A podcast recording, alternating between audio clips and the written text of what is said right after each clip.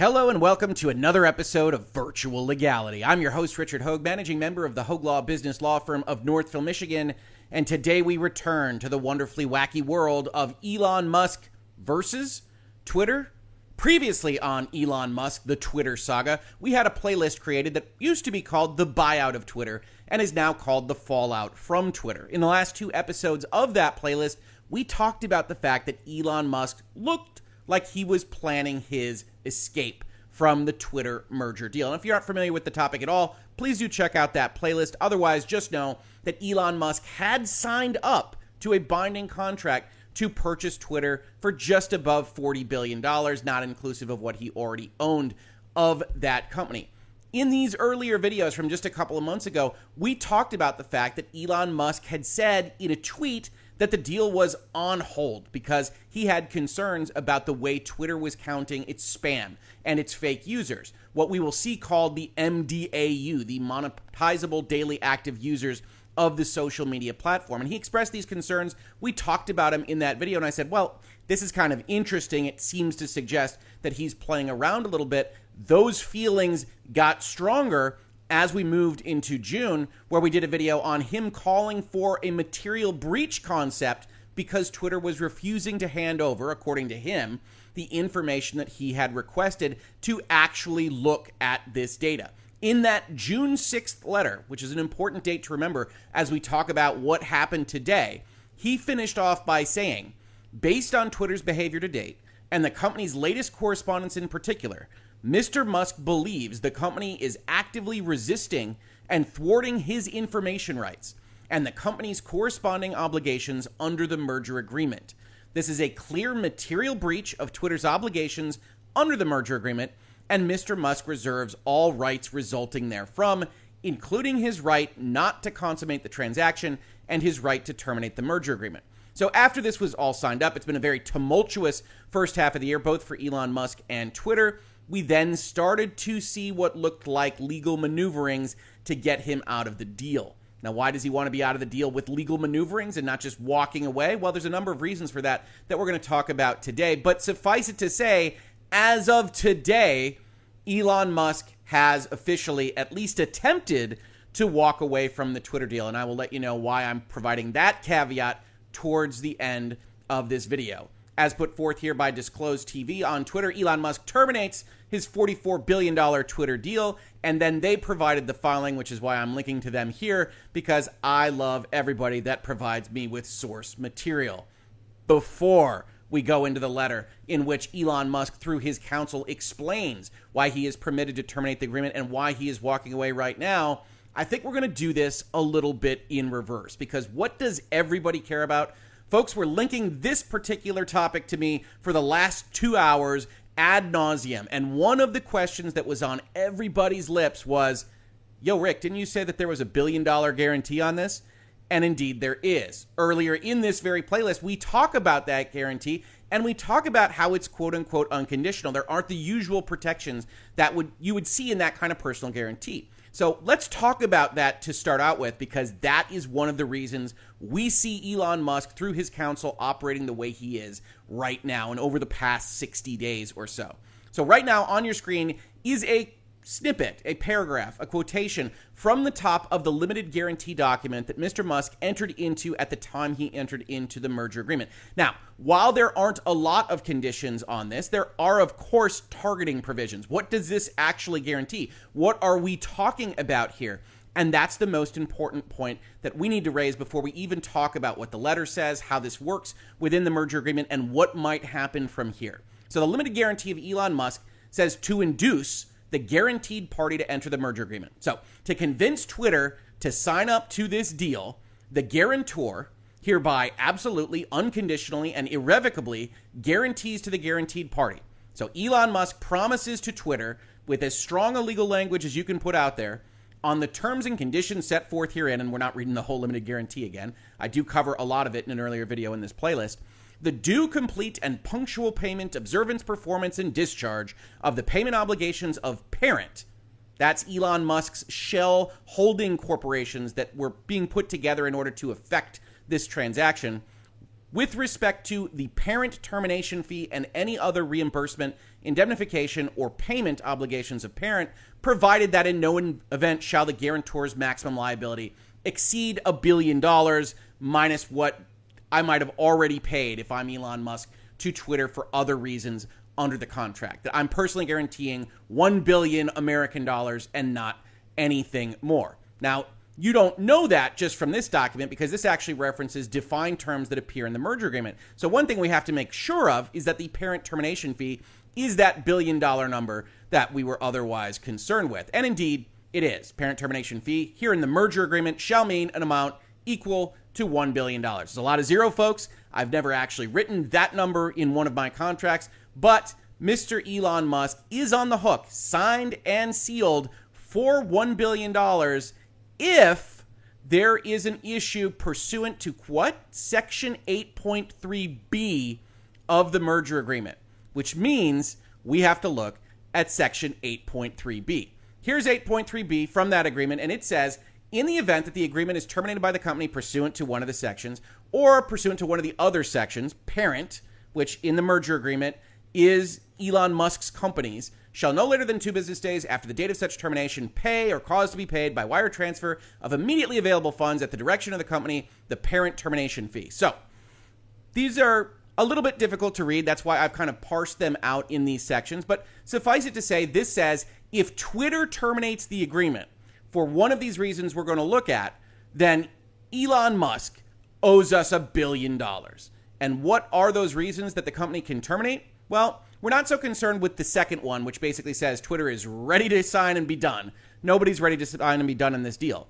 The first one, however, says if the parent acquisition sub or the equity investor, which for these purposes is Elon Musk, it's Elon Musk and his companies, shall have breached or failed to perform any of their respective representations, warranties, covenants, or other agreements as set forth in this agreement, which breach or failure to perform would give rise to another failure in section 7.3a or 7.3b, where they promise that they'll do what they say they will do under the contract, uh, and it's not curable, they can't fix it, then the company can terminate this whole arrangement which is a long, lawyerly, legal way of saying, look, if Elon Musk isn't doing what he said he would do, if he isn't bringing the debt financing or the money to the table, or as it turns out, if he says, I'm terminating this thing, then we can terminate the agreement. And if we terminate the agreement because he's not doing what he said he would do, then that triggers the payment of the parent termination fee. And because of the nature of the limited guarantee, Elon Musk owes us that money directly. So if you're Elon Musk and you're his counsel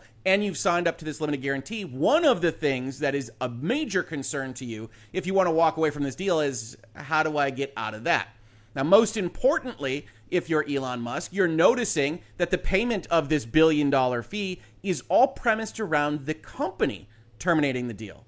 If I, Elon Musk, have a reason to terminate this transaction, we don't even ever wind up in these sections. We don't wind up in a situation where the agreement is terminated by the company at all, and so I can avoid paying that billion dollars. Or so the theory goes. We'll talk about some of the fights to happen here because Twitter, the Twitter board, maybe some other Twitter shareholders, they're not going to love that any of this is happening. This is, in a very real way, a kind of apocalypse for the board of directors of Twitter. We'll see that particularly at the end of the letter that Elon Musk and his counsel have prepared, establishing that Twitter is lying to us all, including the SEC, writ large in a public filing for all of us. This is going to be a litigation nightmare for the board, potentially for Elon Musk. And this playlist right now is not ended, and it won't likely be ended for a long time to come. But with that as background, talking about those billion dollars, why we are about to see what we're about to see, let's take a look at what is actually put forth in this letter. So here we have, again, on the, the heading of Skadden Arp, Slate, Meagher, and Flom, one of the biggest legal firms in the United States, a statement that effectively amounts to a termination notice. Dear Ms. Gad, we refer to the agreement and plan of merger by and among X Holdings 1, X Holdings 2, and Twitter Inc., dated as of April 25th, 2022, and our letter to you dated as of June 6th, 2022. That's the letter that I read the end of that said, hey, you need to give us this information, and right now we consider you to be in material breach. That's important for the way that this agreement actually operates. As further described below, Mr. Musk is terminating the merger agreement because Twitter is in material breach of multiple provisions of that agreement, appears to have made false and misleading representations upon which Mr. Musk relied when entering into the merger agreement, and is likely to suffer a company material adverse effect. And yes, all legalese, we're going to walk through those with you in this video, just like Skadden Arps is going to walk through them with Twitter. So they start out by saying, What is the breach here? What is Twitter breaching? While Section 6.4 of the merger agreement requires Twitter to provide Mr. Musk and his advisors all data and information that Mr. Musk requests for any reasonable business purpose related to the consummation of the transaction, Twitter has not complied with its contractual obligations. So there's a section that we've looked at in the past in this playlist in the merger agreement itself that says, hey, when I ask for something, you will provide it. Section 6.4 says upon reasonable notice, the company, that's Twitter, shall, and shall cause any subsidiaries it might have, afford access to the representatives, officers, directors, employees, agents, attorneys, accountants, and financial advisors of parent. You will let Elon Musk in the door. You will let Elon Musk review your records and you will give that at reasonable access, and Elon Musk will pay for it. This isn't something that Twitter has to otherwise subsidize. What access will you be given? The properties, books, and records of the company and its subsidiaries, and Twitter shall furnish promptly to any such representatives, his professional crew, his lawyers, accountants, and whatnot, all information concerning the business properties and personnel of the company and its subsidiaries as may be reasonably required requested in writing. In each case, for any reasonable business purpose related to the consummation of the transactions contemplated by the agreement. Now, there's a fight here, and there will be a fight ongoing, and we've seen kind of it behind the scenes in the shadows of what Mr. Musk, through his counsel, is putting forth to the SEC that Twitter thinks that this should really be related to finalizing the deal. And this kind of manifests itself a little bit in those folks that you might have seen on social media, on the internet, or even in the comments here in Virtual Legality saying something along the lines of, Elon Musk waived his right to due diligence by entering into the merger agreement so quickly. And I've responded to that in comments. I've responded to that in this video series by saying, no, that isn't really the case. Because the merger agreement has covenants, has provisions like this one that says you'll turn over the information we ask for to consummate the deal, in general, there is still a diligence process that goes on even after signing the merger agreement, especially in a context like this one. Twitter, however, disagrees. Twitter appears, based on what we can see in the letters, especially from the Musk side, to have said, no, this is only related to getting the thing done. This is only related to figuring out who the people are that need to move around, who needs to sign documents, more logistically operated to getting the deal consummated and something like waiving a real due diligence. Obviously, Elon Musk disagrees. I tend to side in terms of interpretation here with the Musk side of things that says, look, the language that the lawyers agreed to is any reasonable business purpose. That is really, really broad in a contract like this. And Twitter tries to hang its hat on the notion of related to the consummation of the transactions, but related to is again a very broad bit of legal, legal language. Related to a lot of things are related to the consummation of the transactions, including the buyer being happy with the data that is presented to him.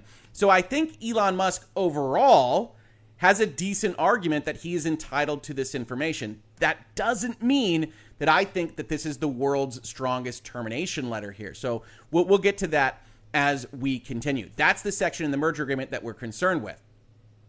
While Section 6.4 requires Twitter to provide that information, Twitter has not complied with its contractual obligations for nearly two months. Mr. Musk has sought the data and information necessary to make a quote unquote independent assessment of the prevalence of fake or spam accounts on Twitter's platform. This information is fundamental to Twitter's business and financial performance and is necessary to consummate the transactions contemplated by the merger agreement because it is needed to ensure Twitter's satisfaction of the conditions to closing, to facilitate Mr. Musk's financing and financial planning for the transaction, and to engage in transition planning for the business. Twitter has failed or refused to provide this information. Sometimes Twitter has ignored Mr. Musk's requests. Sometimes it has rejected them for reasons that appear to be unjustified. And sometimes it has claimed to comply while giving Mr. Musk incomplete or unusable information. Now, that's all very strongly worded. You've got some lawyer talk here with the appear to be unjustified, that kind of thing. But a couple of things to note here. what they're going to have to establish is that Twitter has effectively abandoned their duties under this section 6.4. This is their main argument. We'll get into some of the other ones as we go through this letter. But that he asked for information about the monetizable active users. He didn't get that information in the format or with the quickness that he wanted from Twitter, and now he's walking away because they are in breach of their obligations to provide that information to him. However, what we'll also see as part of this letter is that they continue to communicate during that entire month, and Twitter continues to give them certain things. And so there comes into it this kind of gray area legal question of okay, the buyer can't just walk in and ask for information that doesn't exist and, and do all these various things and then walk away uh, after having dragged the board and the company through the mud and done all this damage to the company's reputation. So, where does that line sit? Are Elon Musk's requests reasonable for what we would expect somebody that has just entered into this merger agreement to ask for? Or is Twitter in the right trying to respond to what is a mercurial buyer and is failing to do so? A lot of that would come out in kind of a litigation or discovery process. What do those internal communications look like? What is the request actually being made? Unfortunately, I can't answer those for you today, but that's what people would be looking at because folks have asked me on Twitter and other social media venues can the board force this deal? And the answer to that is no, the board can't do it in and of itself, but they can sue. They can sue in two different directions right? As we already mentioned, Elon Musk owes that billion dollars if the company decides to terminate because Elon Musk isn't going to fulfill his duties under the agreement. Well, he announced to the world he's not going to fulfill his duties to actually facilitate the agreement. So, if he's wrong here, if this isn't a good argument in a court, and the court says, all right, that wasn't a good argument, then what he's actually done is breached first. He announced to the world, I'm not going to do this deal anymore. The company can terminate the deal because he said that and can go after that billion dollars if he didn't fall under the proper provisions of the contract to actually terminate. Right? And we're going to look at that along with section 6.4 here. On the other hand, they can instead go to the court and say, he acknowledged this merger agreement. He knew what he was getting into. He's a sophisticated party. We have duties of good faith and fair dealing here, and he is messing around with what he's requesting. He's asking for impossible things, and he's doing all these various things, which I'm not speaking to on a factual basis, but this is what Twitter could argue. And you, the Court of Chancery of Delaware, should make him finish this deal because otherwise you've taken our shareholders for a ride. You put us in a very bad position where we had to meet our fiduciary duties because everything looked above board before you started acting crazy and making these requests. And now here we are. Where you come out on that question as a part of this video or this sequence of events is largely going to depend on how you feel about the requests Elon Musk made and how you feel about the way Twitter is operating. I am not sophisticated enough in these particular questions about the analytics and how monetizable active users are determined to better inform any of you as to whether Elon Musk's requests are legitimate or are they going too far for this kind of context? I'm just here to establish that they can, in fact, do that. You can have a buyer that the court finds is acting crazy specifically to get out of a deal, and the court can make that deal go forward. We're going to talk about that at the end of this video.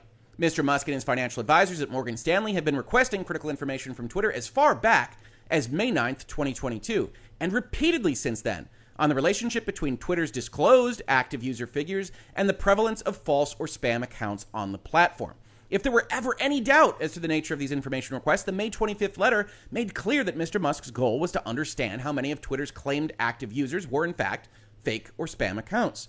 That letter noted that Items 1.03 to 1.13 of the diligence request list contain high priority requests for enterprise data and other information intended to enable Mr. Musk and his advisors to make an independent assessment of the prevalence of fake or spam accounts on Twitter's platform. That thing we just said, we're going to repeat it because we can quote it in the letters that we sent.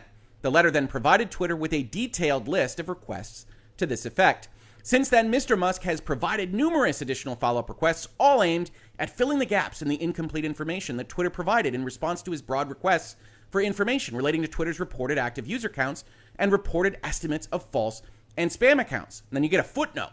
Footnotes, big deal. Mr. Musk sought the same information in letters dated June 6th, June 17th, June 29th. Here they're trying to establish a record, right? Mr. Musk didn't come out of this out of nowhere, demand all this crazy stuff, and say, you can't give it to me, I'm out.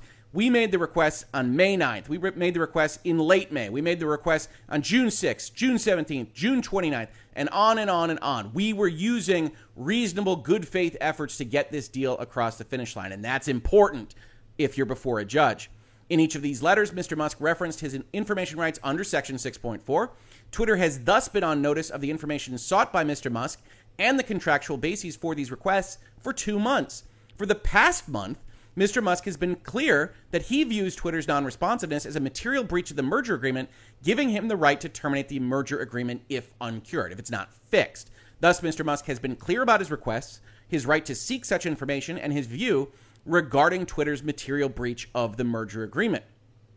For example, in our letter to you dated June 29th, 2022, we referenced Mr. Musk's request in the May 25th letter for information that would allow him to make an independent assessment of the prevalence of fake or spam accounts on Twitter's platform because Twitter, by its own admission, provided only incomplete data that was not sufficient to perform such an independent assessment. And then they use a quote from Twitter's response letter noting that the information Twitter was agreeing to provide was insufficient to perform the spam analysis that Mr. Musk purports to wish to do. The June 29th letter endeavored to be even more specific and to reduce the burden of the original request by identifying a specific subset of high priority information responsive to Mr. Musk's prior requests for Twitter to immediately make available. So you can see the rhetorical fight already that what Twitter seems to be saying is Mr. Musk is asking for this stuff to do an analytical equation of some kind. We don't have that information ready. We're getting you what we can get to you. They even say purports to wish to do in their letter rather than wishes to do. And Skadden Arps and Elon Musk say, no, you're not getting us anything that we need, and you're in violation of 6.4. Notwithstanding these repeated requests over the past two months, Twitter has still failed to provide much of the data and information responsive to Mr. Musk's repeated requests, including but not limited to one, information related to Twitter's process for auditing the inclusion of spam and fake accounts in active user accounts. So he wants the audited process. What are you doing to actually figure this out? The June 29th letter identified specific data necessary to enable Mr. Musk to identify and verify Twitter's representations regarding the number of active users on its platform, including the daily global active user count since October of 2020, information regarding the sampling population for their active user count, including whether the active user population used for auditing spam and false accounts is the same as the population used for quarterly reporting, outputs of each step of the sampling process, for each day during the weeks of January 30th to June 19th, documentation or other guidance provided to contractor agents used for auditing the active user samples, information regarding the user interface of Twitter's ADAP tool and any internal tools used by contractors, and the active user audit sampling information, including anonymized information identifying the contractor agents and quality analysts that reviewed each sampled account, the designation given by each contractor agent and quality analyst, and the current status of any accounts labeled as compromised. Now, again, that is a very detailed list of information. If you're going to spend $40 billion, you're allowed to be somewhat detailed. But Twitter can answer at least some of this and say maybe that doesn't exist. To the extent that Twitter is asked to create things out of whole cloth, they can have a defensive point on that. 6.4 doesn't obligate them to work for Elon Musk. It obligates them to provide access to and the information that exists as it stands today. It also isn't really talking here about kind of analytics presentations that Elon Musk and his team are. So if you're not on Elon Musk's side as you look at this particular issue, you could argue that Twitter is trying to be responsive and failing to do so because the requests are so detailed and what Twitter might describe as ridiculous.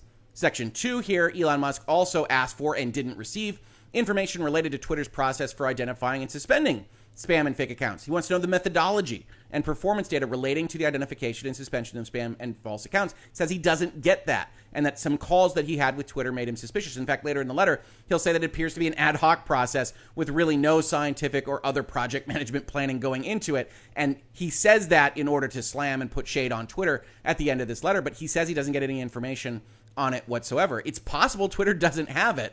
And it, again, if Twitter doesn't have it, if Twitter is just operating in a way that maybe isn't great, then that's at least a some kind of defense for actually providing this information. We don't have it. We don't use it. Our methodology is we figure it out as we go. And you don't have to like that, but it might be what the truth of the matter is. Number three, daily measures of the active users for the past eight quarters. Presumably, that should be actually pretty easy, so I don't know why Twitter didn't respond to that. Board materials related to Twitter's calculations, again, also something that should be pretty easy. And then materials related to Twitter's financial condition, which also should be easy, but here Elon Musk maybe is pressing a little too hard. Says to that end, Mr. Musk requested on June 17th a variety of board materials, including a working bottoms up financial model for 2022, a budget for 2022, an updated draft plan or budget, and a working copy of Goldman Sachs valuation model underlying its fairness opinion. Twitter has provided only a PDF copy of Goldman Sachs' final board presentation. But one thing to note here is June 17th, 2022, the June 17th letter, the June 17th letter. Yes, they do have letters that are out there asking for other information as early as they say May 9th, 2022. But if you're defending Twitter on this, you might argue that these were two parties that maybe don't see eye to eye. Twitter isn't thrilled about selling to Elon Musk, and maybe Elon Musk at the time wasn't thrilled about buying Twitter, but that are otherwise trying to meet in the middle in some fashion. Elon Musk keeps asking for new and different information. He says he's trying to make it easier to simplify the burden, but if it's different, it might just be different. We don't have to take Elon Musk or his counsel's word for it, and that's continuing through the end of June.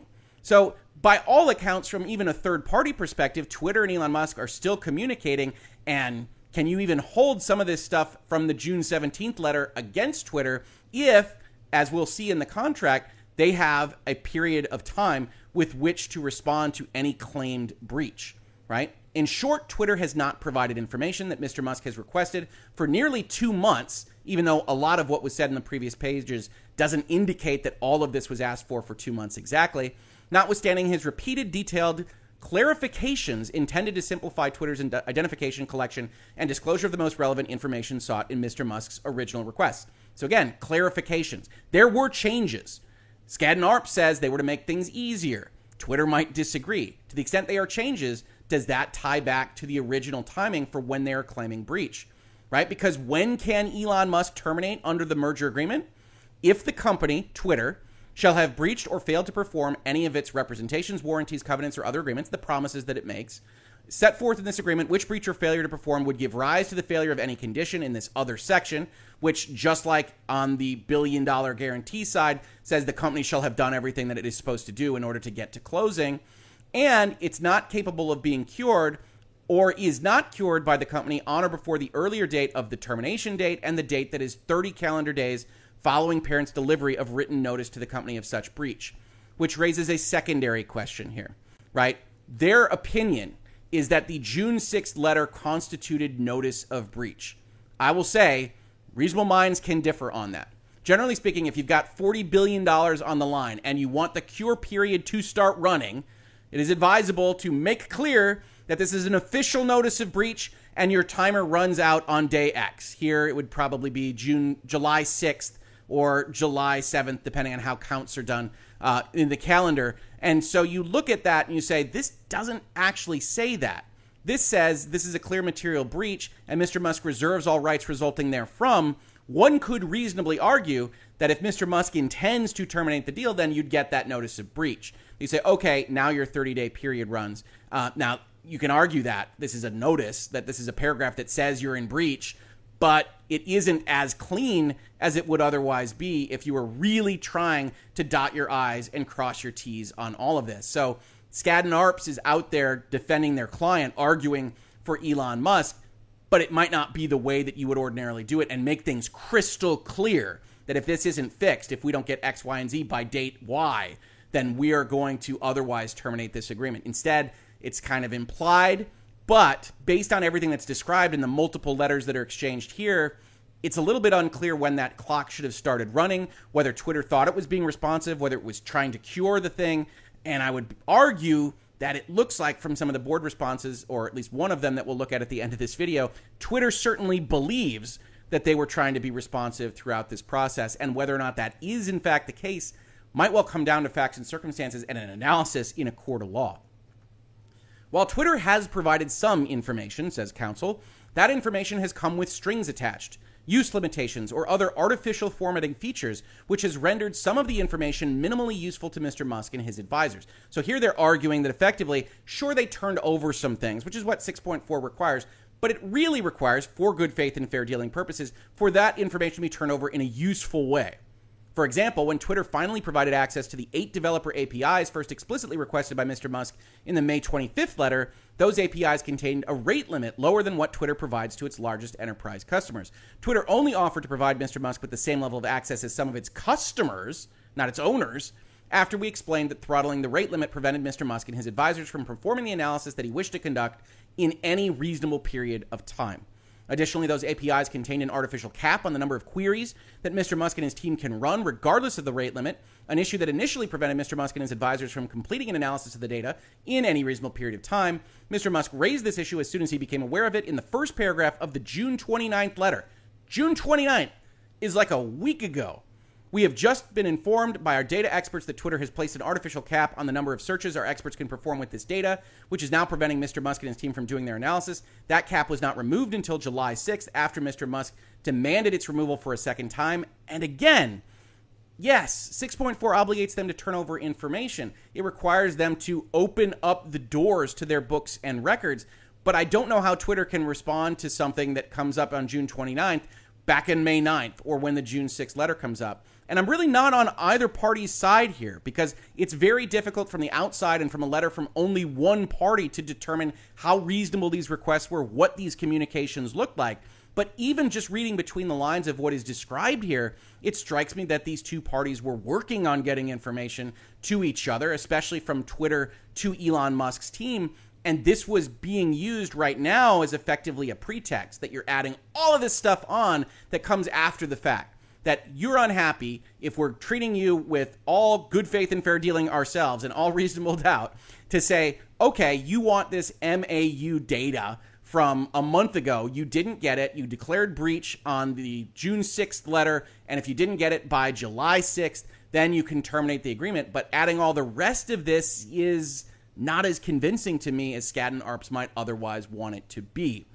Based on the foregoing refusal to provide information that Mr. Musk has been requesting since May 9th, 2022, Twitter is in breach of section 6.4 and 6.11 of the merger agreement. Now, that's interesting in and of itself. They want to take it back to May 9th, when, if we actually look at what's required of them, they have to give 30 days calendar calendar days to cure following parents' delivery of written notice to the company of such breach. So unless Elon Musk is opening up the May 9th calls and writing down a transcript that says you're in breach right now, you can't go back to that point in time to give yourself termination rights. And yes, this is what lawyers do. This is why people hate us.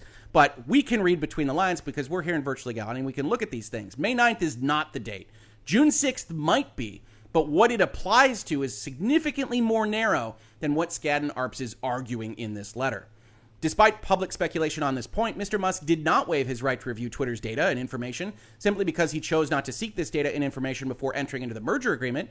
In fact, he negotiated access and information rights within the merger agreement precisely so that he could review data and information that is important to Twitter's business before financing and completing the transaction. Now, I was just hard on Musk Counsel here a sentence ago, but this to me is exactly correct that the people who were saying he waived due diligence don't know what they're talking about. That within a merger agreement, you have a period of time between signing and closing. You do have those covenants. Twitter appears to have potentially stretched some of those covenants because they didn't want to turn over certain information, but where the actual breach occurs isn't very obvious. It's not black and white. And so Elon Musk and the Twitter board, Twitter company, look like they're careening for a litigation kind of standoff, if not an outright settlement where, in all likelihood, Elon Musk would pay money. As Twitter has been on notice of its breach since at least June 6th, 2022, here we're backing off from the May 9th date, any cure period afforded to Twitter under the merger agreement has now lapsed. That's that 30 day concept. Accordingly, Mr. Musk hereby exercises X Holding One's right to terminate the merger agreement and abandon the transaction contemplated thereby, and this letter constitutes formal notice of X Holding One's termination of the merger agreement pursuant to Section 8.1D1 thereof. Now, interestingly, in that sentence, as you can see, it establishes that Skadden Arps knows how to state something is a formal notice rather than just kind of intimating that this is the written notice of breach that should otherwise start your cure period running. They know how to say, we are formally terminating this because that's very important to communicate in this letter when Maybe you don't want them to cure. You don't want them to think the clock is necessarily running, that it's not just bluster in that letter context. So you say, this is obviously a breach, but you don't really do it in a form or fashion that's suggestive of a notice in compliance with your termination section. And yeah, now you're really playing in the edges, in the shadows, and between the lines if you're Elon Musk counsel and, and also if you're Twitter counsel. In addition to the foregoing, so that's the primary breach. Twitter is in breach of the merger agreement because the merger agreement appears to contain materially inaccurate representations. Specifically, in the merger agreement, Twitter represented that no documents that Twitter filed with the SEC since January 1st, 2022, included any untrue statement of material fact. That's one of the sections that we pointed out earlier in this playlist. Twitter has repeatedly made statements in such filings regarding the portion of active users that are false or spam, including statements that we have performed an internal review of a sample of accounts and estimate that the average of false or spam accounts during the first quarter of 2022 represented fewer than 5% of our active users during the quarter. And after we determine an account is spam, malicious automation, or fake, we stop counting it in our active users or other related metrics. Mr. Musk relied on this representation in the merger agreement and Twitter's numerous public statements regarding false and spam accounts in its publicly filed SEC documents. When agreeing to enter into the merger agreement, Mr. Musk has the right to seek rescission of the merger agreement in the event these material representations are determined to be false. Now, this is interesting in and of itself. He doesn't need to seek rescission. The actual contract within it has a provision that says if the reps aren't true, you don't have to close the deal. This is one of the other provisions in that termination section. Each of the representations and warranties of the company shall be true and correct as of the closing date. So within the paperwork of the contract, Elon Musk can use a false representation to get out of the deal, just like he can use a false covenant, a false promise. Skadden Arps and Elon Musk decide not to do that here. They don't put it in that bucket, even though they could, and instead argue essentially that this contract doesn't exist that there wasn't a meeting of the minds, that they induced me into entering an agreement on fraudulent pretenses. And so I have a right of rescission. Outside of the terms, the letters, and the words that make up the contract, I didn't have a truthful understanding of what Twitter was because Twitter deliberately and willfully lied to me. That's broader, that's stronger. They don't even need to do this in order to get out of the deal. And yet they're putting all of their ducks in a row on this to try to attack on every specific angle. Although Twitter has not yet provided complete information to Mr. Musk that would enable him to do a complete and comprehensive review of spam and fake accounts on Twitter's platform, here comes the shade. He has been able to partially and preliminarily analyze the accuracy of Twitter's disclosure regarding its active users. While this analysis remains ongoing, all indications suggest that several of Twitter's public disclosures regarding its active users are either false or materially misleading. Elon Musk just filed a public document that we're reading here and others are reading elsewhere that says all indications suggest that Twitter's public disclosures, under which they are obligated by law to tell the truth and not be misleading, are either false or materially misleading. Here is Elon Musk essentially saying you're in violation of SEC rules and you are lying to your stockholders and the people that are looking at your information. Wow. First, although Twitter has consistently represented in securities filings that fewer than 5% of its active users are false or spam accounts, based on the information provided by Twitter to date, it appears that Twitter is dramatically understating the proportion of spam and false accounts represented in its active user count. Dramatically.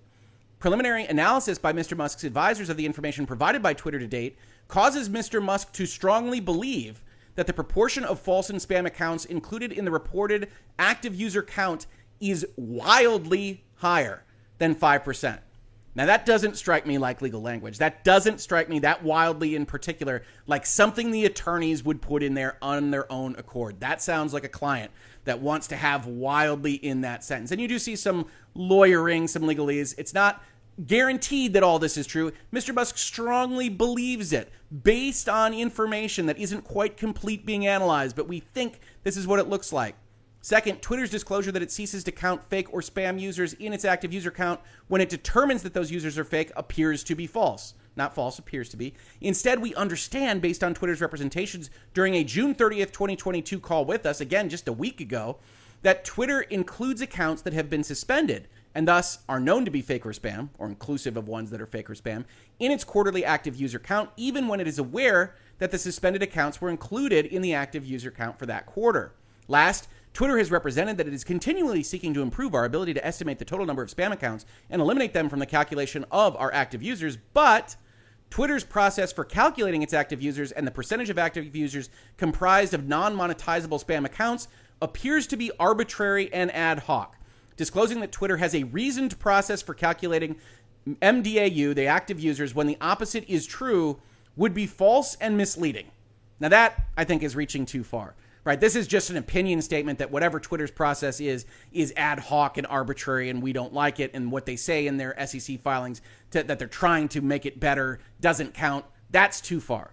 The rest of this is designed to get headlines. It's designed to have somebody put up there. Elon Musk says Twitter is lying about its active user count, and for all hell to rain down on the board of directors of Twitter, which may be deserved if this is true but it is a wild paragraph to see in a letter like this, and it calls into question the entire reasoning behind the process that Elon Musk has engaged in now for the better part of this 2022. Twitter's representation in the merger agreement regarding the accuracy of its SEC disclosures relating to false and spam accounts may have also caused, or is reasonably likely to result in, a company material adverse effect. So we're clear because we just said they lied to the SEC. When the SEC hears that, when the SEC finds out, well, that could cause a problem. What's a company material adverse effect? It's any change, event, effect, or circumstance which has resulted in or reasonably be expected to result in a material adverse effect on the business, financial condition, or results of operations of the company. Now, yes, lawyers do this a lot. We just defined company material adverse effect as an, a material adverse effect that affects the company. Not the world's most useful definition, but for our purposes, it means something bad is coming down the pipe, and we have the right to walk away if there's a company material adverse effect that happens to the company, such as, I don't know, discovery that they've been lying to the SEC for a lot of quarters, if this is in fact true, as Mr. Musk has put forth. While Mr. Musk and his advisors continue to investigate the exact nature and extent of this event, Mr. Musk has reason to believe that the true number of false or spam accounts on Twitter's platform is substantially higher than the amount of less than 5% represented by Twitter in its SEC filings. So it's wildly higher. It's substantially higher. It is higher. They want this to be the news item that you take away. Finally, Twitter also did not comply with its obligations under Section 6.1 of the merger agreement to seek and obtain consent before deviating from its obligation to conduct its business in the ordinary course and preserve substantially intact the material components of its current business organization. And here we see exactly that. Whenever you've got a difference between signing and closing, there's going to be a covenant, a provision, a promise that says that whoever's getting sold but isn't yet sold can't screw up the business. Right? We've talked about this with respect especially to Microsoft's pending acquisition of Activision Blizzard, where they've got a big provision that says you won't do anything to upend the apple cart. You won't sell out your assets from under it. You won't do that kind of thing. And I'll be honest, the way Twitter has operated over the past month or two, I have openly questioned whether or not they were in compliance with this on the assumption as a third party that if they were doing something significant, they must have gotten permission from Elon Musk and his team. Generally speaking, you can do whatever you need to do to operate your business if you get consent from your buyer. They own you when this is all said and done, so they get a seat at the table, even if they don't control you only at signing before closing. So when Elon Musk says, uh oh, we think you have a problem with ordinary course issues, it's because of news items like the one you might have seen yesterday. Twitter's conduct in firing two key high ranking employees, its revenue product lead, and the general manager of consumer, as well as announcing on July 7th that it was laying off a third of its talent acquisition team, implicates the ordinary course provision.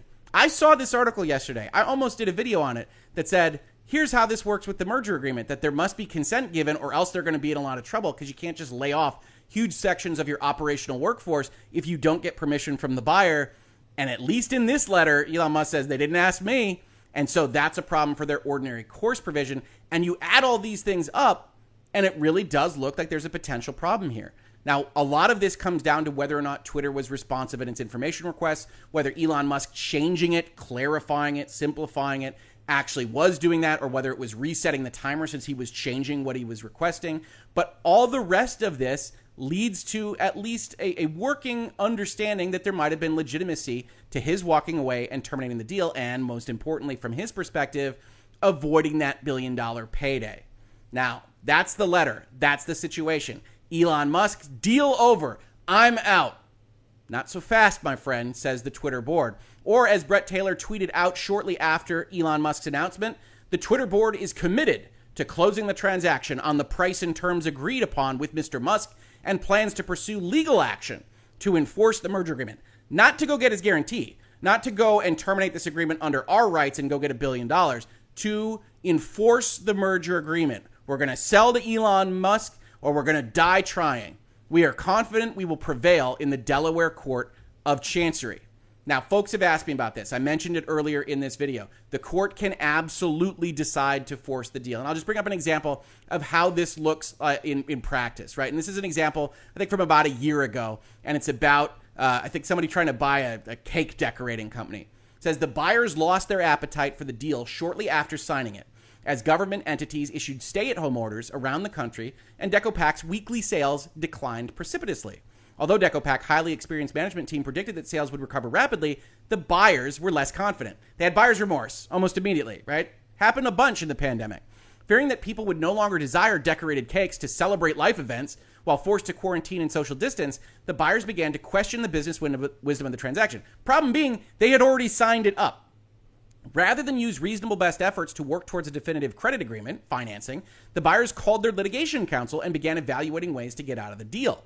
Without input from DecoPac management, they prepared a draconian reforecast of DecoPac's projected sales based on uninformed and largely unexplained assumptions that were inconsistent with real time sales data. So the court can go in and say, whatever you just said, Elon Musk, however you just analyzed things, whatever you just requested, all of this is BS.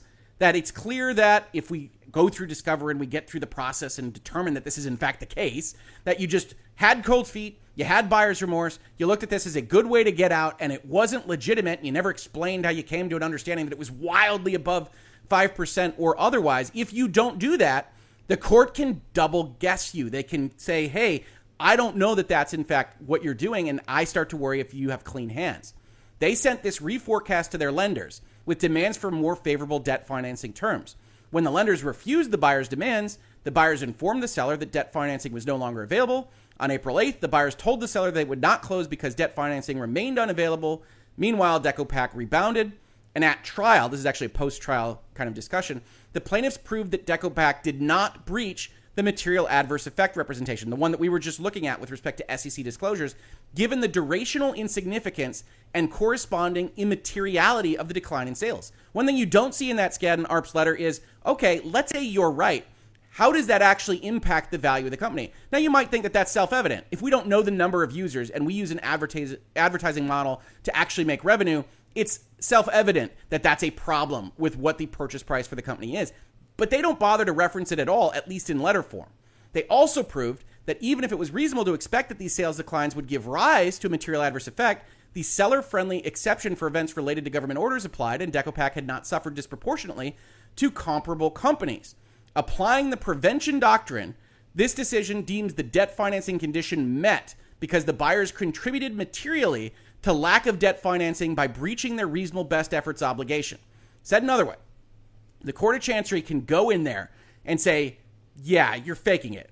You didn't try to get your debt financing. You didn't try to close this deal. You threw all these roadblocks in. You threw all these landmines. You're not serious about this. You didn't explain your analysis. And so, because we care about deal certainty, because good faith and fair dealing applies to all these things, because you have a reasonable obligation to actually meet what you've promised in your contract, well, then, yes, they have an obligation to provide you with information. You have an obligation to actually be using that information to get a deal done and not to try to stop one.